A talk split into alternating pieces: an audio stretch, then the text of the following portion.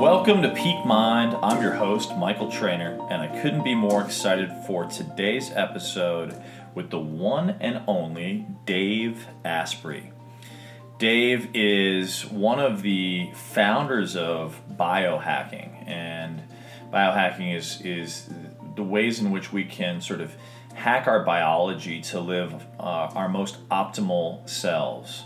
Uh, he has a purported aim of living till he's 180, so he has researched a lot of the exponential technologies as well as sort of ancestral wisdom to help you uh, live your best life and your healthiest and happiest life, and has found a lot of the tools, both um, offline tools as well as really cool uh, technological devices uh, I actually spent the last weekend at the Upgrade Conference, which was formerly the Bulletproof Conference, but uh, the Upgrade side of the business is actually oriented towards a lot of these devices and creating really cool, it's almost like a gym, but with you know this amazing 21st century technology. Um, you know, we're talking you can get uh, intravenous glutathione shots, uh, which is a really really powerful and potent uh, antioxidant. They have cryotherapy. I just did an episode um, for MindKey around the benefits of cold exposure. Um, they have uh, really amazing flotation device, devices which help you to get into theta state, this you know the deep meditative state, um, and it goes on and on. Really, really powerful um, uh, experience at Upgrade, and powerful content. I've, I've read book, Dave's books. Uh, he's, of course, the author of Bulletproof Diet as well as Headstrong and Game Changers.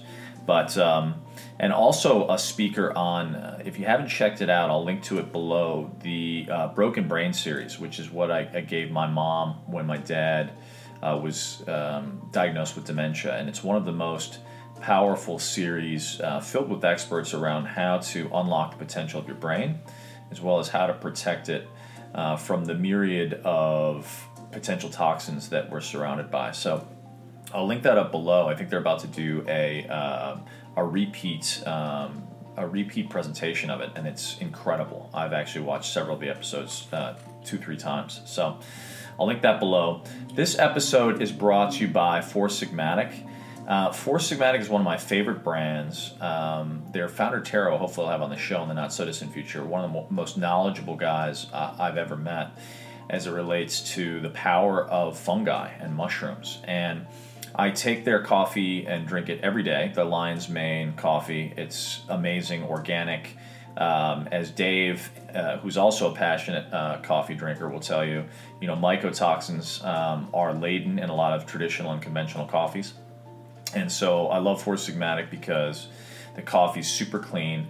And probably the best part is as I get closer to the afternoon, I find that the caffeine load is less than traditional coffee, so I don't get the jitters or that crash feeling. So if you're keen, highly recommend it. Check it out. If you go to Four Sigmatic, F O U R S I G M A T I C dot com backslash peak, you'll get 15% off your order.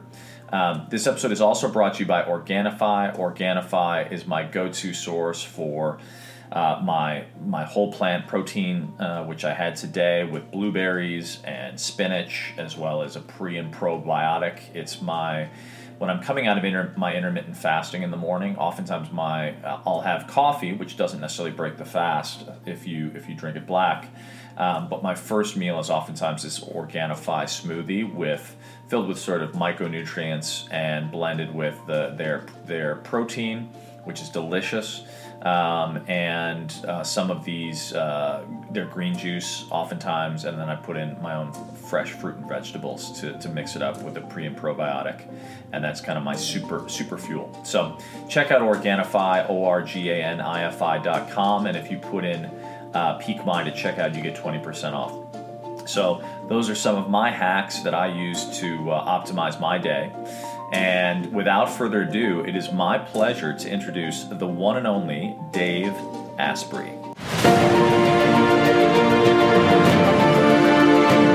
All right, I'm here with Dave Asprey, uh, who is founder of Bulletproof, the brand. Uh, coffee, of course, is is what I just drank and am enamored with. um, but also uh, a wide range of not only products but a but a really profound philosophy. And I know you spent upwards of these um, B estimates were three hundred thousand dollars hacking your biology. It was three hundred thousand dollars when I started, Yeah. but I've done a lot in the past few years. It's probably we're pushing a million dollars now. Wow. Okay. So the benefit is you can relay the knowledge that you've garnered through your own guinea pig testing to the masses. Yeah, Men's Fitness just called me the world's most famous biohacker, and, and some of the stuff I do makes no sense unless you intend to share it. Uh, like I have a hundred and thirty thousand dollar uh, contraption that changes air pressure rapidly on my entire body. It looks like a jet fighter cockpit. Like no sane person would have one of those. By the way, I drive a pickup truck. Uh, this was a Tesla sitting right there. Yeah, you're Right. more into the uh, the testing apparatus in the car. Right, Yeah. like it's a good pickup truck. No, don't get me wrong, but it, it's it's not a high performance sports car, right? Sure. Because my priorities are different, and the things I learned from this, uh, for instance, one of the effects of that is that it increases the number of stem cells in the body. So when I got stem cell treatments done, which is another thing that you probably don't need to do when you're 43, but like I'm planning to live to 180, so I'm going to get started early. Uh, they noticed an unusually large number of stem cells uh, in my marrow, which is great. Like apparently the biohacks work, and I can talk about that. I can share that with people, and just knowing that something is possible. You got to remember, uh, I got my first computer when I was eight, and this was in 1980. Yeah. This was before DOS existed. All right, in fact, we'll go way back in time. My mother was the first employee of Microsoft. Wow. She was the secretary half time when Microsoft was three people in Albuquerque, New Mexico. Uh, and one of the founders of Microsoft bought my crib. By the way, my, my mom never got any stock options or anything. They moved up to Seattle and became big and famous. They were just a tiny startup there. But I had a computer before DOS was out. And you look at what has changed, and uh, all of the stuff we're using right now has more compute power than I had back then. Sure. So when I spend $100,000 to hack something in my body, and I can share with millions of people, and I'm reaching about 5 million people a month, uh, Bulletproof Radio, 2 million people or 2 million downloads a month, and growing. So we're talking like hundreds of lifetimes worth of content here. So it, it makes sense to make an investment like that to show something's possible because when we document an effect that medicine maybe doesn't even know about or only a few researchers at an obscure institution are experimenting with, but something that can change the fundamental nature of what we're capable of doing, um, yeah, I'm going to do that. I'm going to talk about it, and that'll mean that the price performance curve for these things drops dramatically. This whole exponential technology idea. So I'm getting the knowledge out there. I'll be the guinea pig, and I have some scars from being a guinea pig. No, like real scars, but it's worth it Yeah. because this is just like like creating change. And once a million people realize. You mean you actually can have longer telomeres? You mean you can get younger? You can grow your own stem cells? You can add 10 years of quality life? Then we are going to ignite an entire new industry around this stuff. And that new industry will make it affordable, will make it cheap. And you'll be able to go to your, your corner bulletproof coffee shop and have access to these technologies. I'd like that. But get them wherever. It doesn't have to be for me. Half the stuff I talk about, I didn't invent. I just know the inventors and I'm working with it. So that's why I live on the cutting edge. And I always have. Uh, when I was 22, the first e commerce on the planet was me selling a caffeine t shirt out of my dorm room. Uh, literally, the first product sold over the internet. And uh, so that's just what I do. It, it- someone has to like light the fire, and it'll take off, and it'll become incredibly cheap and incredibly affordable. Thirty years from now, you'll be able to go in and have a whole body systems upgrade that no one today can even imagine because of these types of changes. But like, who's going to light the fire? I'll do it. Mm-hmm. So can you share a little bit more about the hacks that you found to be um, most profound in terms of upgrading people's quality of life? Like, what are some of what are some of the insights you could share, considering you know everyday people maybe not you know hugely aware of mm-hmm. biohacking or even what it is. So Sure. talking a little bit about what the basics of upgrading your your life look like, and and what what are some of the most profound results you've seen? So biohacking is is the art and science of changing the environment around you so that your biology will do what you want it to do.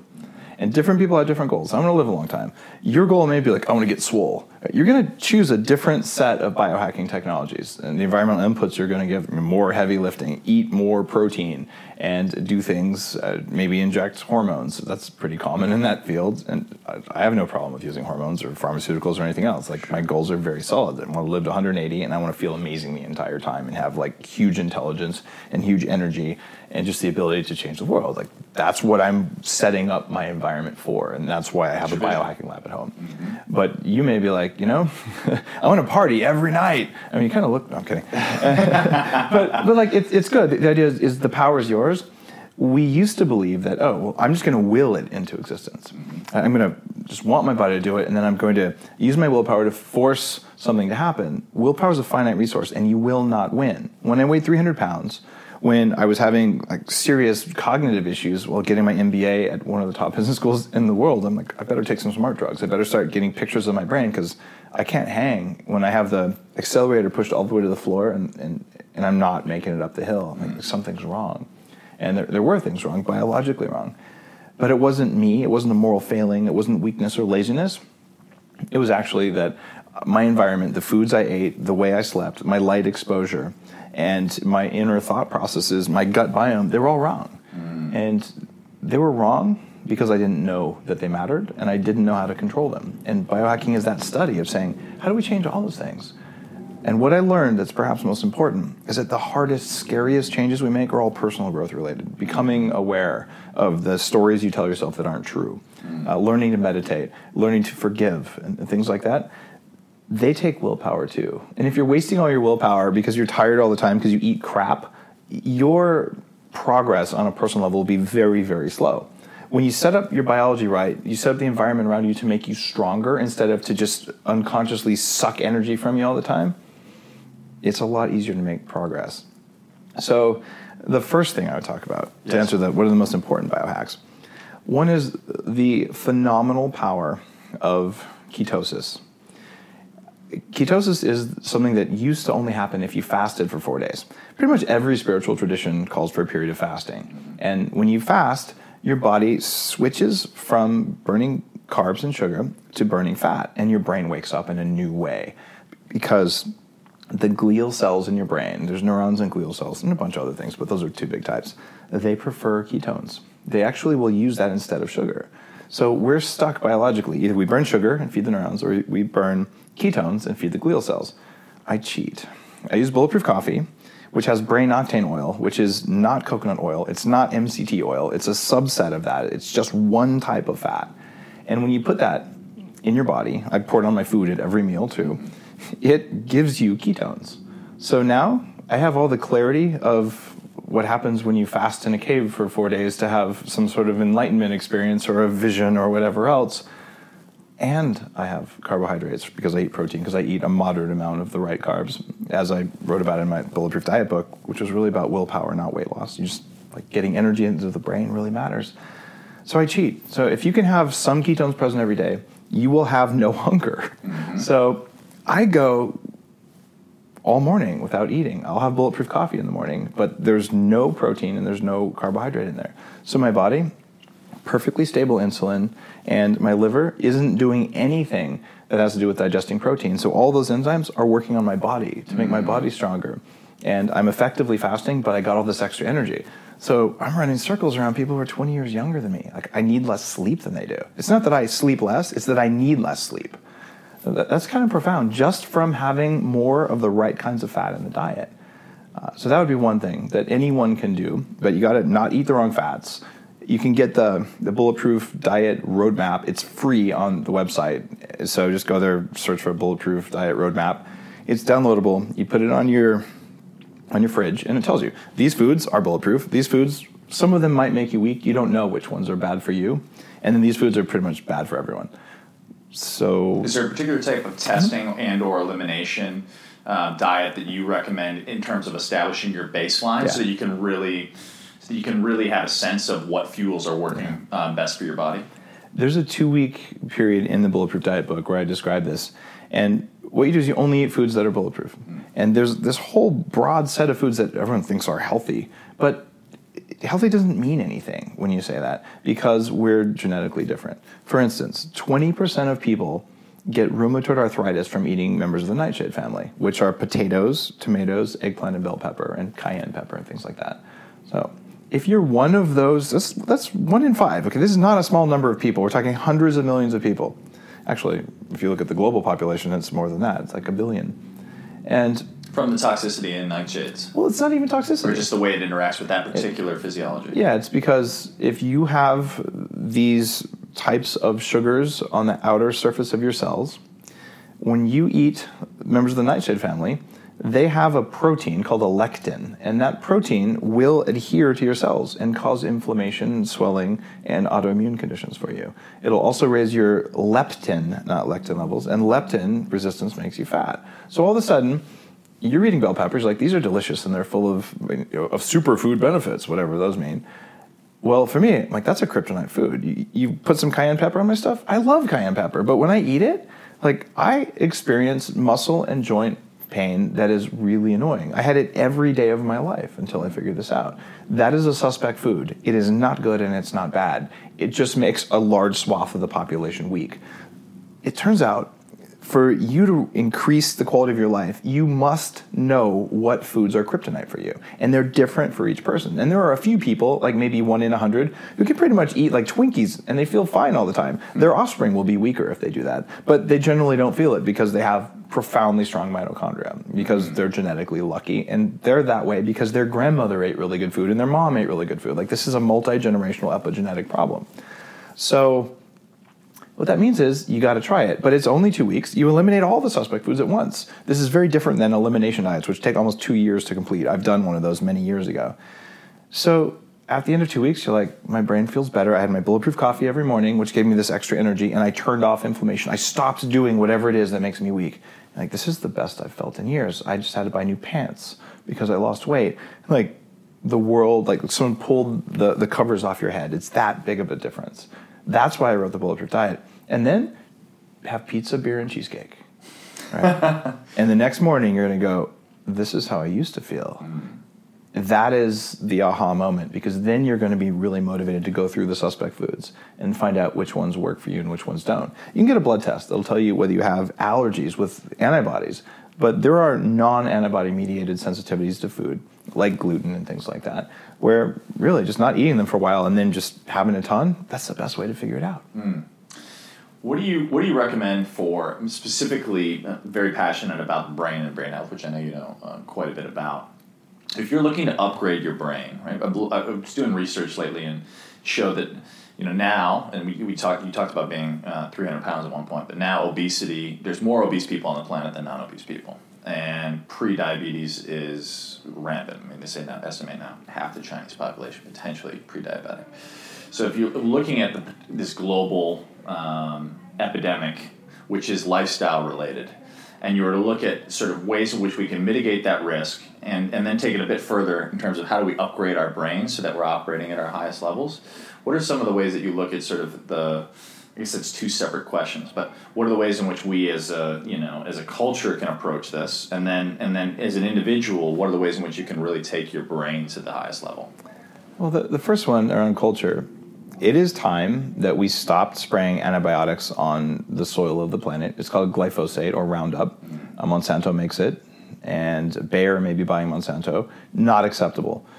The bacteria from the environment talk to the bacteria in your gut. They inform your body of what's going on. And when you spray antibiotics like this, because they also kill weeds, uh, onto soil, you're destroying the soil that is the foundation of the web of life on our planet.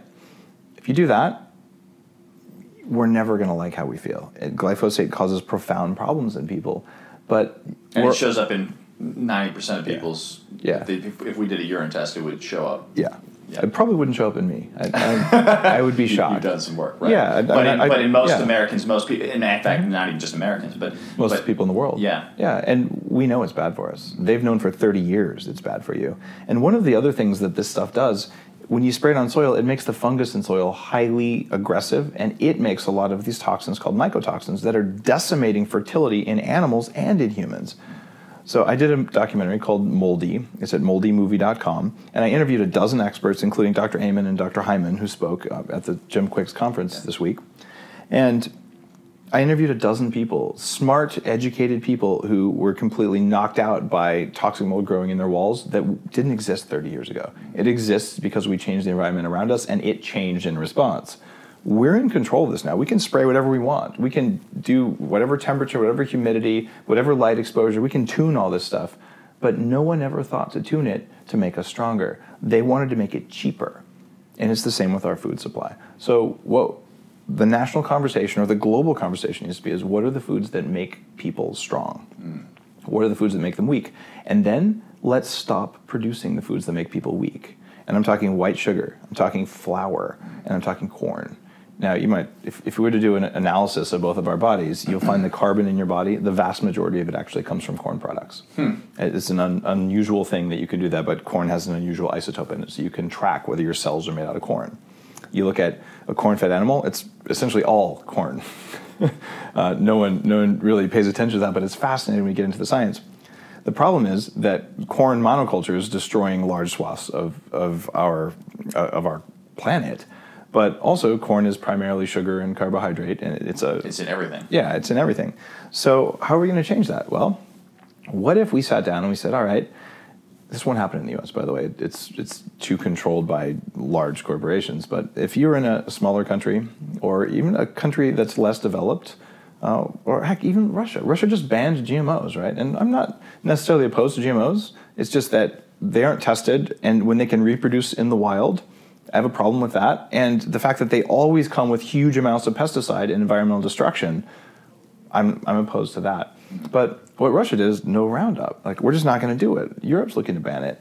So if you were to sit down as a we'll call it say, benevolent dictator and say, I'm going to build a food supply in my country that makes my population stronger, smarter, sexier, better able to reproduce, more focused, you are going to unleash a population that looks like the Vikings did back in the 16 1700s where they were completely rampaging across Europe because they lived on fish and because they got lots of cold exposure. They kicked ass. There's no reason that any country out there cannot apply the knowledge we have today based on the last 50 years of phenomenal science and build a population of people who are able to thrive and just absolutely kick ass and become the world's top scientists. You know what you do? You start before they're born. That's what I did with my kids. My first book. What do you do before you get pregnant and during pregnancy so your kids will be smarter, healthier, and stronger? So they'll have better bone density, so their hormones will work right. And you get rid of the stuff that makes them weak and you do more of the stuff that makes them strong. Why don't we do that for adults? School lunches are offensive. Yes. It's all about the cost. It's never about how you feel when you're done. You go to my bulletproof coffee shop in Santa Monica. It's designed to give you a food high. If you leave there hungry, like you did something wrong. It's not supposed to be possible when you eat right, you don't need to eat every three hours. If you have a desire to snack, you ate wrong the last meal. I go four or five hours without eating, and the idea of snacking is kind of abhorrent. Like someone offers you M and M's, most people have this inner dialogue. Like, I don't want that. It would just make me hungry. And I'm not hungry. I'm done. You can eat that way every day, and that just frees up so much mental energy. So that that's part of it, like building the system around us. Mm-hmm. So when you go to the store, like you have stable fats instead of seed oils because they're cheap. So you look at the long-term cost versus the short-term cost for your food, and you realize eating the highest quality food is the best investment you can make, especially compared to the cost of cardiovascular surgery, of basically having your body fall apart when you're 65 and spending all of your money. Something like 600,000 people go bankrupt in the U.S. every year because of health care costs. costs. Yeah this is it's unacceptable. If you took a fraction of your bankruptcy there and just used it to eat organic food, you like you just play the numbers game. Yeah, it's pretty straightforward. But let's talk about the brain a little bit Please, more. Please, yeah, I love that. The single most important and impactful thing I've ever done is this 40 Years of Zen program that I, I do with clients. For 10 weeks of my life, that's a huge investment. I've spent all day, every day with electrodes glued to my head looking at my brain waves learning how to put my brain in the states of an advanced Zen meditator without having to spend 20 to 40 years sitting in a cave meditating for an hour a day and having a, a, daily practice like that. I've had a daily breath work and meditation practice, and I've been doing this for a long time. I don't do that now on a daily basis because these states are quantifiable in human beings. You can measure them, and if you can measure it, you can train to it. Mm-hmm. So I can take someone and sit them down for two years with a daily practice, and I can teach them to take themselves gently out of a fight or flight response. I can hook a $100 sensor up to their ear, stick it into their iPhone, and it takes 10 minutes a day for six weeks, and I can teach them the same thing better. You couldn't do that 20 years ago. Never in history has it been this easy to have control of the actual wiring in your body. That's a simple thing, and I use that in 40 Years of Zen as the starter. But then when you look at the brain, you can actually tell when you're lying to yourself. And what we do, and, and this is incontrovertible, our bodies react to the environment around us, and then we make up a story about why we did what we did. Mm. And, and that's actually should be terrifying. And if you don't believe me, lean against a hot stove accidentally and then pull your hand away. Because what happens? Something pulls your hand away and you go, that was really hot. You did not realize it was hot and decide to move your hand away. Something acted and then you told yourself a story that you moved because it was hot. But no, if you look at that one instance, it wasn't you, it was an automatic system. So you feel an emotion, then you make up a story about why you feel the emotion. And the fact is, you know, when I saw you, it was like, oh, you know, your hair looks a certain way. In seventh grade, some guy teased me like that, and it creates a subtle sense of discomfort, right? Then I'll make up a story about the discomfort, right? It, it's because, and it could be something entirely unrelated, but we do this to ourselves all day, every day. But when you have a lie detector on your head, you can't you can't tell yourself lies anymore. Every time I've done this, and with every client I've ever brought through this, they either cry or throw up or both because it's so terrifying when you see how much of how much power you have to deceive yourself.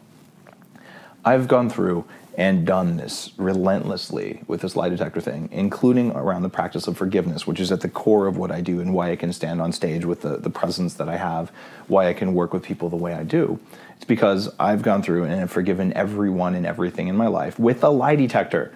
It's pretty easy to say, you know, I forgive my parents because, you know, that one time when I was 12 and, you know, they did something I didn't like and blah, blah, blah. We all have these dumb stories that were put in our bodies without our permission and knowledge, but we're all capable of going through and authentically forgiving. It just takes a lot of work, mm. right? What's the key to authentic forgiveness? I, I think a lie detector is the fastest one. But understanding that forgiveness isn't something you tell someone, mm. and we're all taught this as kids. You forgive your sister, right? You know, say you're sorry. Say you're sorry doesn't do anything. Forgiveness is actually a biological act. It's an electrochemical thing you do in your body, and it has a certain sensation associated with it. Most people feel it right here in their in their chest. So there's a process. In fact, I'd recommend uh, Vishen Lakhiani's book, The Code of the Extraordinary Mind. He, he walks through this pretty well. And this is something that we specifically teach in the 40 Years Zen program. The whole idea there is you sit down and first you're like, okay, there's a feeling. What's the story I told myself about the feeling? And then you sort of you're meditating. You are you've got headphones on, you've got electrodes on your head, and you're like, all right, where could this come from? And, and you think about it, and something will pop in your head, and you go back there. It's, it's a it's self reflection, it's meditation, mm-hmm. right? But then, like, okay, I want to take the charge off that. I want to not have the automated reaction anymore. So you do this thing, and you can tell if you did it right because the sounds got louder. But what it basically looks like is you realize that every single bad thing that ever happened to you also had a bright side. And instead of talking about forgiveness here, we're talking about gratitude, which in my big talk I just gave, gratitude was my secret power, my superpower, right? It, it wasn't biohacking, it wasn't coffee, it wasn't electrical stimulation, although I like all those things it was gratitude, mm. right? Because when you are grateful for something, including, you know, I'm grateful that a car ran over me. What? Like you should be pretty pissed off. Like some asshole just ran over your legs, right? Okay, like this is bad, right? Yeah. But it, there is always a silver lining, and you can always find it. And it doesn't matter how inane it is. Like, I'm really grateful that the car that ran over me was a Mercedes because if someone's going to run over me, like at least it wasn't a beater, right? Okay, seriously, make something up. Uh, I'm glad I won't have a day like this again. And when you do that little switch to tell your body, you know what, it wasn't all glass half empty. There was also glass half full in there. It starts this cascade of things that happen. So you're patterning new grooves. In other words, you're moving away from the sort of record that was yeah. playing that kept you in a mm-hmm. in a mindset that was yeah. debilitating, mm-hmm. and creating new grooves in, yeah. in in the form of of thoughts that, that are based on gratitude they're based on gratitude and then you, you put yourself in the other person's shoes okay so so my story was oh i'm, I'm such a victim like actually okay something good did come out of this and the truth is i didn't like what happened, but something good did come of it. And then you look at the other person's perspective, right? The person who ran over you probably feels pretty bad about it, right? Even if they ran away, like they're cowering and, and they're probably in a dark place. In fact, let's let's go for a simpler one. When someone cuts you off in traffic, unless you're an incredibly enlightened being, your nervous system will prepare to kill them. Right? No one likes to be cut off in traffic. Like it, it will raise your hackles, right? And then you'll think bad thoughts about the other person what I do now, after it took two weeks of driving with a sensor on my ear to be able to do this, like this was not easy. Uh, I used to have a very active middle finger. And what I do now is I'm like, look, someone cuts in front of me, they could be on the way to the hospital with a pregnant wife in the back of the car, mm. right? They could be driving to see their parents who just got in a car accident. You just don't know. So I could say, that guy's an asshole and he cut me off because he thinks he's better than me. Or I could say, he cut me off because he needed to get there more than I did. Mm they're both stories, and neither one of them has any bearing on reality. I'm going to pick my narrative. Yeah. Right. You can learn to do that, and when you do it, it changes the way your heart beats. The spacing between your heartbeats will change. The galvanic skin response on your body will change. So you can go through and you can rewire yourself through this process that involves gratitude and involves forgiveness. And then you check in with yourself.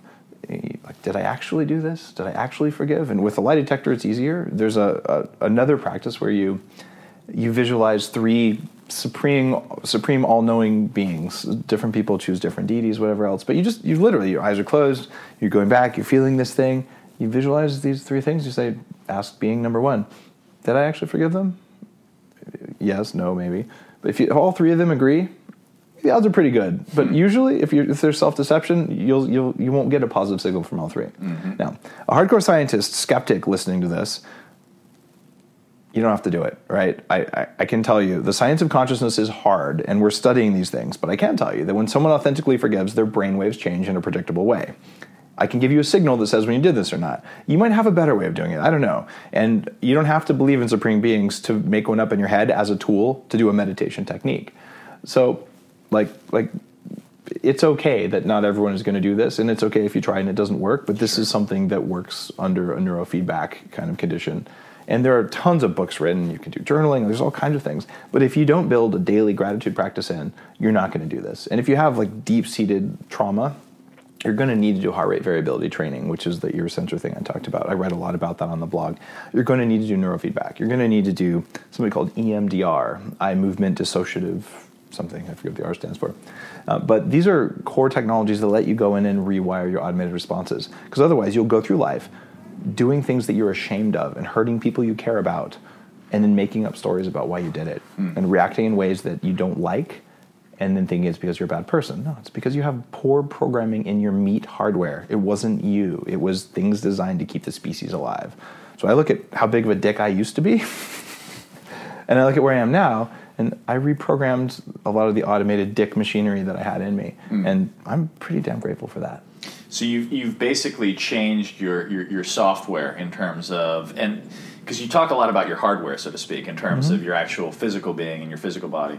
But what you're talking about in this in this instance is what's the software, what's your operating system that's driving your thoughts, your ways of being, and how can you sort of shift those? It it's kind of like this, and I, I'm one of like the early cloud computing pioneer guys that used to run strategy for one of the top virtualization companies. So I, I get a little bit geeky, and I don't want to be too techy because then uh, people who aren't techies won't get it.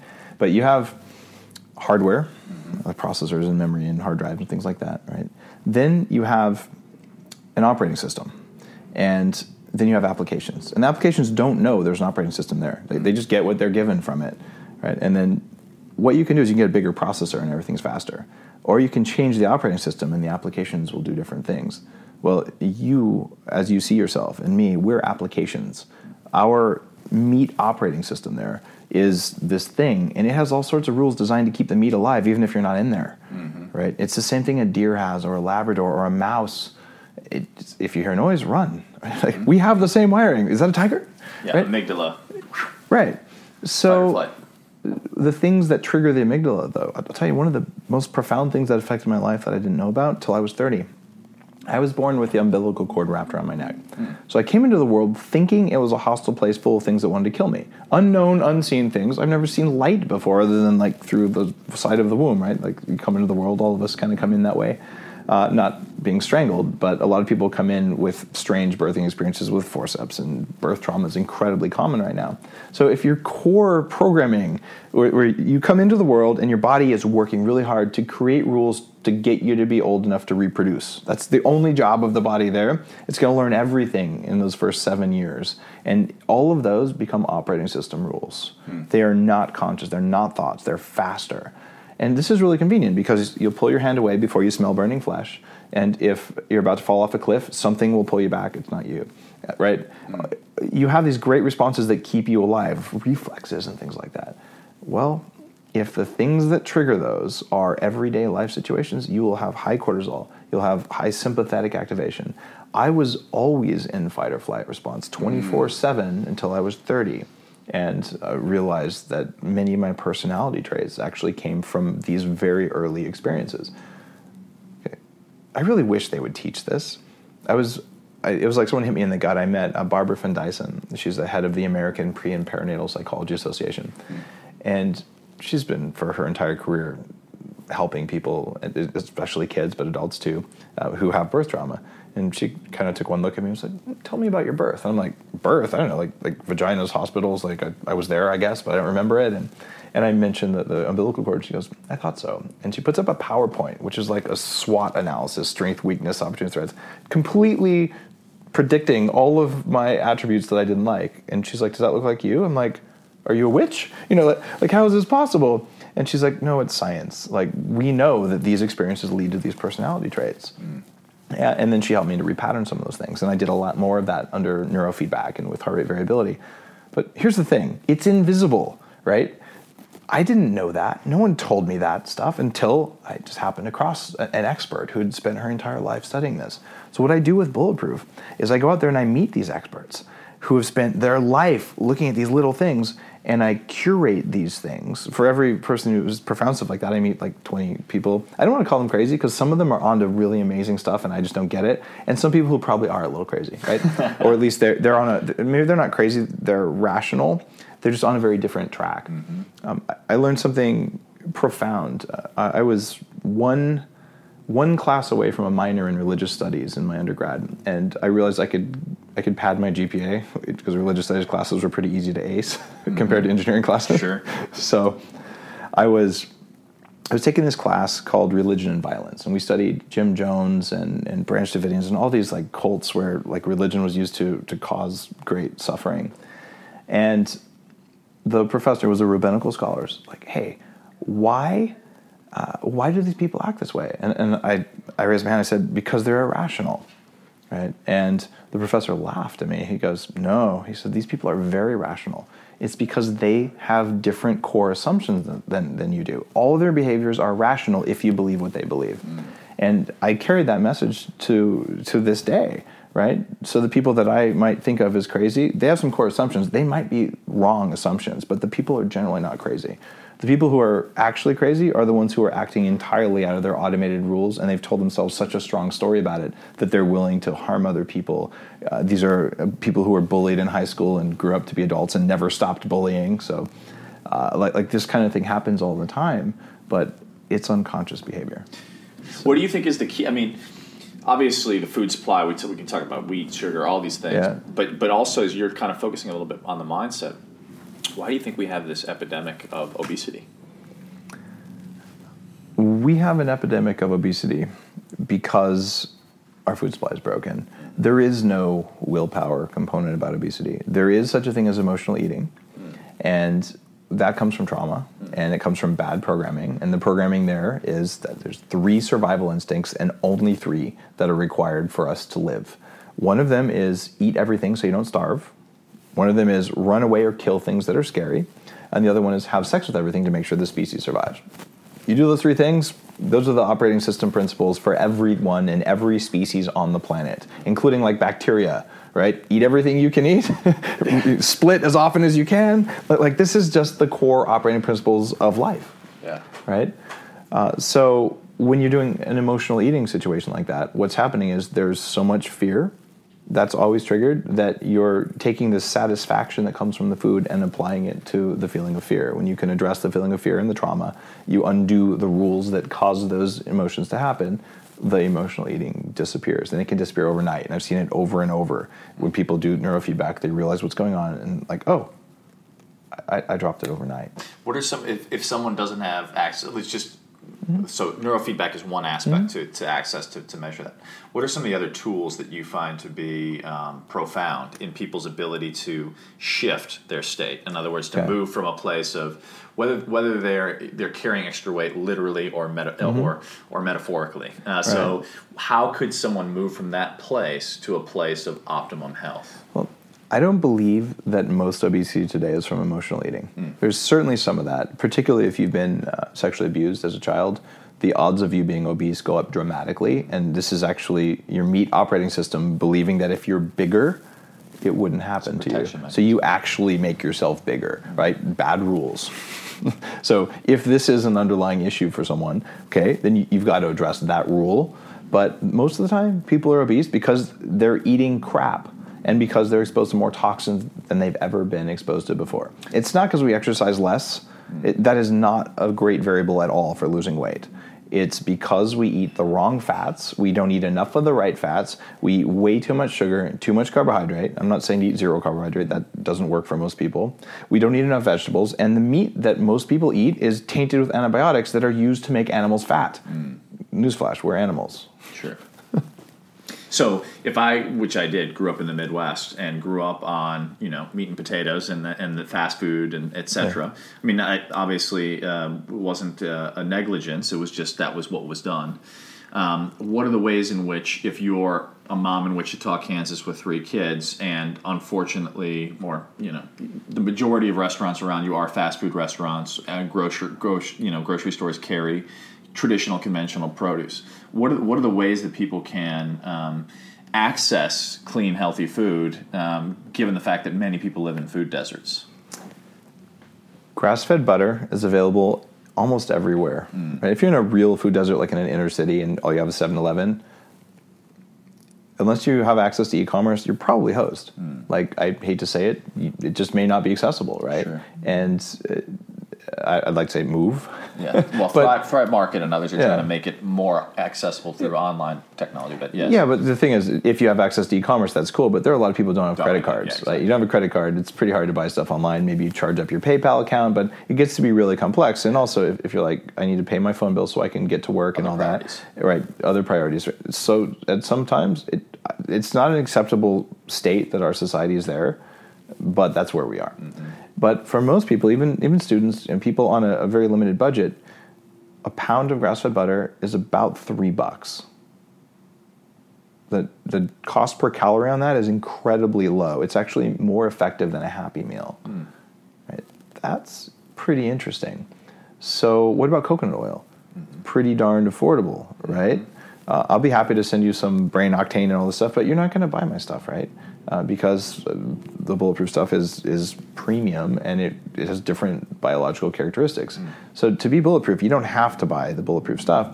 But eggs, assuming you're not sensitive to eggs, which a good number of people are, I, I really struggled. Are those a suspect food or a bulletproof Sure. food? I put them in the bulletproof category because most people feel so much better when they get their HDL up from eating egg yolks. Even if they're conventional eggs, there are problems with conventional eggs, but they're small problems compared to eating you know, soy nuggets. So, eggs and cooked in butter, mm-hmm. right? That is a very, very affordable food. I talk about bulletproof starches. You can eat white rice. Mm-hmm. It's dirt cheap. You don't eat a lot of it, but you can have that for dinner, and that's pennies, right? And vegetables, you go to Costco and you buy frozen vegetables. You don't buy the fresh vegetables. And you buy the biggest bags they have, and you eat a lot of vegetables, mm-hmm. right? And How much? What, what percentage uh, of your plate should be vegetables? You take your plate, you cover it with vegetables. You put on a moderate amount of high quality protein. If, if you're in a, a true food desert, you probably can't find very much high quality protein. You could use a scoop of bulletproof collagen powder or something. But you could also, if you can do it, get fish. Uh, and usually there's fish, it doesn't have to be like the highest end cut of fish, but fish is good for you. And grass fed meat, if you buy it at uh, Whole Foods or something, it, it's premium priced. If you're in a position where you can have a freezer and you can order it online, it's actually quite affordable. It costs about the same when you buy 25 pounds of it. including shipping, than it would cost to buy it fresh at, at the local grocery store. So you can get quality meat, and you don't need that much of it. I'm proposing you spend more money on your meat, but you eat less, of it. yeah. So it's the same budget amount that you would have had for your meat before. And here's the trick: covered in in vegetables, moderate amount of meat, and then you've got to put at least half the calories from fat, which means you add butter, you add brain octane oil, you add olive oil, you add guacamole, uh, you add coconut oil if you like that taste in your food, which honestly, coconut oil on a lot of vegetables isn't so flavorful. Uh, the brain octane has no flavor and it's 18 times stronger. That's why I use that in my cooking for most of my recipes, unless they're desserts now. Um, different biological effects too, but you can do you can do that in a in a very cost effective way. You know, five pound bucket of coconut oil mm-hmm. ordered online lasts for a very long time. It doesn't spoil. Certainly. Right. And okay, now you've got you got something going on here. Mm-hmm.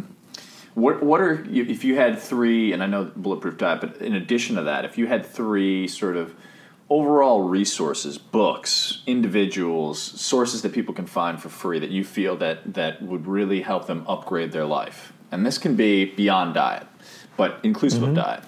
What would those three resources be? So online resources.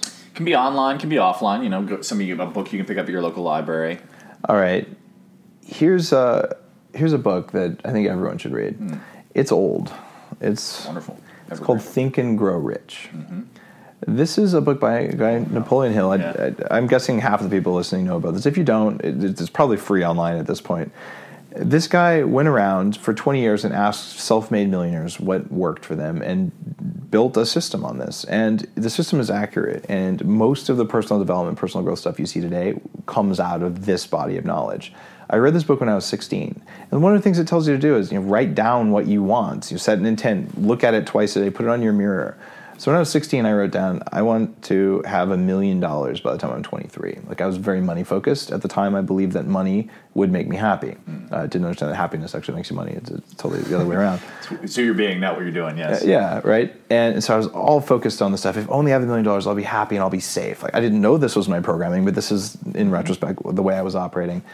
And well, it didn't work because when I was 26, I made six million dollars. But when I was 23, I didn't have a million dollars. But right, it, it really did set this trajectory. And I didn't say make and keep, so I lost it when I was 28. So I had this period of like I'm profoundly wealthy, and then I'll be working for the next you know 40 years like everyone else, kind of thing. So I, I've you know had that experience, which really informed a lot. You know what I found when I had six million dollars? What? I could have quit my job, sold all my stock, and kept my six million dollars. But I knew too much. I wasn't allowed to sell my, my shares in the company where I worked because I was in charge of mergers and acquisition diligence and all this. So I stayed at the company and I held on to my shares of stock as the company cratered, and I lost my six million dollars. I did that because I thought that the stock would, would grow and then I'd have $10 million. Now, $6 million is enough for any human on earth to be set for life, right? It might not buy you whatever the latest private jet is, but you'll invest it and then it will. Like, like that is a profound amount of wealth when you're that young. And I made that decision because when I had $6 million, I'll be happy when I have 10. And I know that it, when I would have gotten to 10, I've said all it takes is 20, mm-hmm. right? And I've seen multi, multi-millionaires, multi-hundred millionaires who are still on that track. Mm-hmm. And there are others who are like, I'm so profoundly lucky. I'm grateful. And now, how am I going to use this amazing gift to change the world, to give back, and to help people? And those are the ones I surround myself with. I spend time with guys like like, Peter Diamandis uh, and uh, guys like Joe Polish, uh, who runs the Genius Network, and uh, JJ Virgin runs Mindshare. She's helping all these health entrepreneurs uh, change the world. These are people who have enough money to be comfortable to go do whatever they want to do. They could go live on an island or something, but instead, they're like, how do I make it better? Uh, and that makes them the happiest people that I know, not because they have money, but because they're giving back. I gave a talk at the Bulletproof Conference last year about happiness, and it turns out there is a price for happiness. It's $75,000 your happiness increases as you make money up to $75,000. And after that, you get no additional happiness for every $1,000 you make. Because for happiness to happen, it's easier when you don't have to worry about making rent and having enough food and being able to call your mom. like those, those core basic Core, necessities. yeah. When those are covered, Happiness doesn't come from money, but we are programmed very heavily to believe that it does. You know, if only I have this, then I'll be happy. Well, that's not what the science shows us, right? And the people who are happiest are the ones who are giving back. So that's uh, I don't know. I got off on that tangent. Science of service. Yeah, no, I, mean, I think I, I, I totally resonate with that. What about two additional resources? So Napoleon Hill talked about all that stuff, uh, intent and, and all that. Napoleon Hill, got to read the book. Uh, two other resources like that. If you don't have your food in order, you're you're just not going to get it. So perhaps the first book I have a, a copy of this on my shelf, and I'm kind of going back, um, is the original Atkins diet book, right? And Atkins told you to eat too much protein and didn't tell you the right kinds of fat. The reason this is important is it was written the year I was born. Okay. The knowledge we have now has been out there my entire life. Yet, most of the world governments tell people to eat crap. That is the exact opposite of science we knew then. So, this is their, I don't know if people will read the book or not or just be aware of it, but the idea is that you there's always different viewpoints and you need to consider all of them and just understand that if you're not getting the results that you're looking for you need to look elsewhere the biggest mistake that i made was i kept doing things that didn't work hoping that they would work if only i did them harder. And the atkins diet for me I, lo- I lost half the weight i needed to on that in the very early days. I couldn't lose the other half because there were problems with it. But just the idea that this knowledge has been out there for longer than most people watching this have been alive or at least as long as they've been alive. Um, but it was not you weren't plugged into it. So it's that this knowledge is always out there but you're going to have to search for it. And the third book i'm trying to figure out like a book about consciousness that would be the right one to read. I'll talk about a really obscure book. I'm not sure i don't even know if people can get copies of it is the problem. It's the only book i've ever read that has a shrink wrap warning on it. And the warning says listen, a third of the people who participated in this research are either dead or crazy as a result of it. So don't do this at home. and the book is called Peak States of Consciousness. Hmm. Now, I, most people, you read the book, it, it goes into incredibly bizarre stuff. And what this guy did he had an unusual state of consciousness and he studied every state of consciousness you could possibly do because one day in his mid 20s he stopped being happy and he didn't know why and just became obsessed with it so there are countless books like this out there and this one is, is one of the more extreme ones i know but the whole point is if you're not reading a book about consciousness and awareness and meditation and things like that on a regular basis you're probably not thinking about what's possible. Uh, Jim Kwik talks about this FAST thing. It, it's an, a, an abbreviation to help you remember things, but the, the the T in there is to think, like think about what's possible, and understanding that there are altered states of performance are really important. The state of high performance, it's the tagline for bullet, bulletproof, you know, bulletproof, the state of high performance it's an altered state. It's an abnormal state.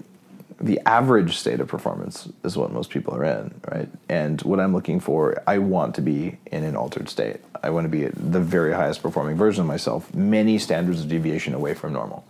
Uh, Away from my normal if I don't do anything, and away from the average of all of our society.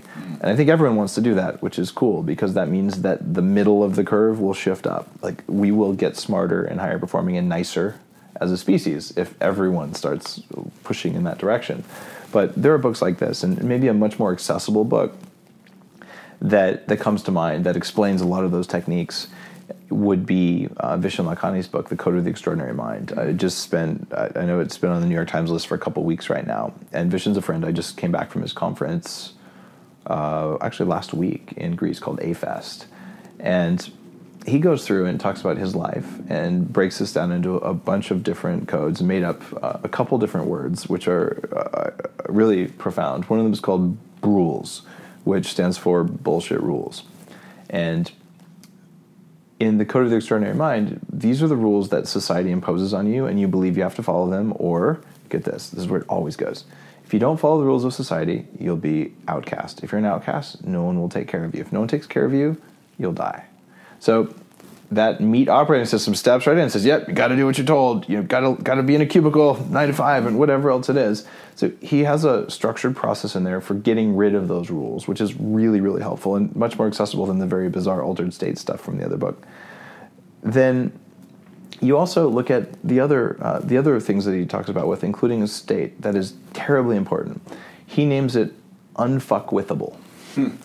And I love uh, the way he coined that word because uh, that is what happens when you get rid of, of the rules in your operating system that are not serving you. Mm. Uh, like something that before would have thrown you off, right? Like, like it doesn't do it anymore. Limiting beliefs. Yeah, not just beliefs. Limited, limiting reactionary rules that happen before you even have beliefs mm. about them. Yeah and so all of a sudden you're highly resilient. And i wasn't born resilient. I had arthritis when i was 14 i was always sick as a kid. I weighed 300 pounds. I had my covered in stretch marks when i was fat. Uh, and I, don't have the strongest biology. It's way stronger now than it ever has been before and i'm going to keep making it stronger. Uh, but resilience comes in part from your biology and in part from your belief systems and all that and that unfuckwithable state is when you change your belief systems to the point that external factors don't have an impact on you. Mm. And and here's the weird thing that happens like in boardrooms. And I've spent a lot of time in boardrooms and senior executive this and that in Silicon Valley and all that stuff. And I'm running a, a company that's doing okay. And people will sit there and you get a type of person who knows how to act in a boardroom and they'll say the right thing and when you actually pay attention to them, you know damn well they're saying the right thing, and you know that they have no no integrity behind it. That they don't feel that way, they don't act that way. Like they're they're scared, they're upset, whatever it is, but they're going to do the dance. Mm. Okay, that works, right? They're not happy, but sure. it works. And there's another kind of person who's like, my survival is not at threat here, even if no one likes me, even if I'm about to lose my job, even if the company is about to fail. I'm going to do the right thing. And they're going to do it from here. Integrity. Yeah. And that is the unfuckwithable state, where what you're talking about is uh, the ability to not be emotionally swayed by these external things. You might feel it, you might feel the emotion, but you know what it is. You know the story you're telling yourself about it is an accurate reflection of reality versus what happens when most people just get wrapped around the axle of their thoughts mm. and they they end up making poor decisions in boardrooms because they haven't figured out how to have uh, emotional and cognitive resilience at the same time. Mm. So it's funny we're talking about biohacking, this idea of changing the environment around you, but give me more energy in my cells, remove the things that make me weak, and I'll have so much energy in my biology that I can start paying attention to all these weird conversations in my head and I can start sorting them out and I can start improving them if we go the other way around and say, I want to fix the messages in my head, but my biology isn't working, your biology will be thinking about only three things. I'm so scared right now, something might kill me. I better eat right now or I'll die, and I better have sex or the whole species will die. And you'll just think about those all the time because you're too damn tired and you used up all your willpower.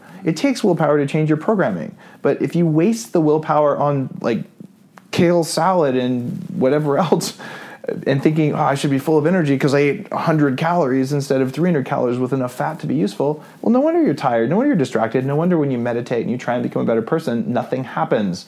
It's because you did it in the wrong order. Get the biology working and then fix the software. Mm. There's actually a book that you mentioned that you just triggered, which is called Resilience by Eric Greitens, who's a former Navy SEAL. That's actually yeah. a really interesting book. Um, but we're actually running out of time, and I want to be mindful of your time. We're um, thank you for all the insights you've shared. Um, I'll leave you with one final question, uh, Dave, which is if you were to isolate one or two keys to the peak mind, and the peak mind in whatever way that you interpret that to mean, what would those be? One or two keys to the peak mind. Uh, the first one is, is fat. If if you look at what's in your mind, it's actually water. Okay, so assume you have good, clean water in your mind. What's left is more fat than anything else, a little bit of protein, lots and lots of the right fats. So if you are expecting to have a peak mind and you are going to be on a low fat or a vegan diet, you are not doing it right. And I wish it was not that way, and I'm sure that that just angered a few vegans. I used to be a raw vegan. I, have I've looked at this. It doesn't work like that, uh, unfortunately. Like it'd be convenient if it did.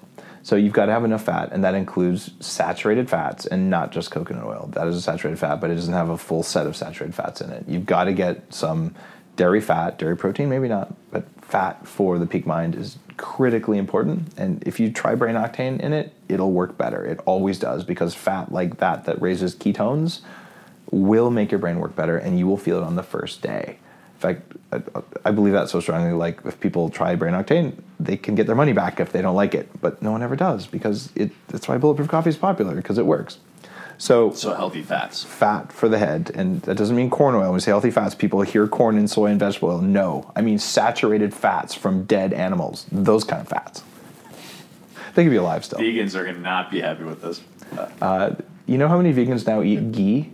I, I was at David Wolfe's conference and I talked to them about the benefits of ghee. Grass fed ghee actually makes healthier soil. So vegans should be eating ghee if they care about our soil and they care about what grows their vegetables. So just adding ghee to a vegan diet will transform your cognitive abilities. Like it is that important. So you don't have to kill anything. You can be vegetarian, right? But you got to get these fats in your body. Okay. Second thing for a peak mind is probably breathing.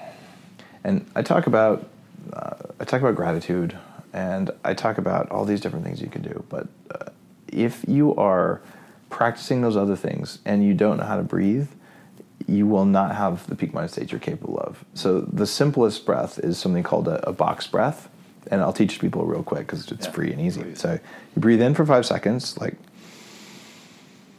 hold for five seconds. That's the top of the box. You breathe out for five seconds through the nose.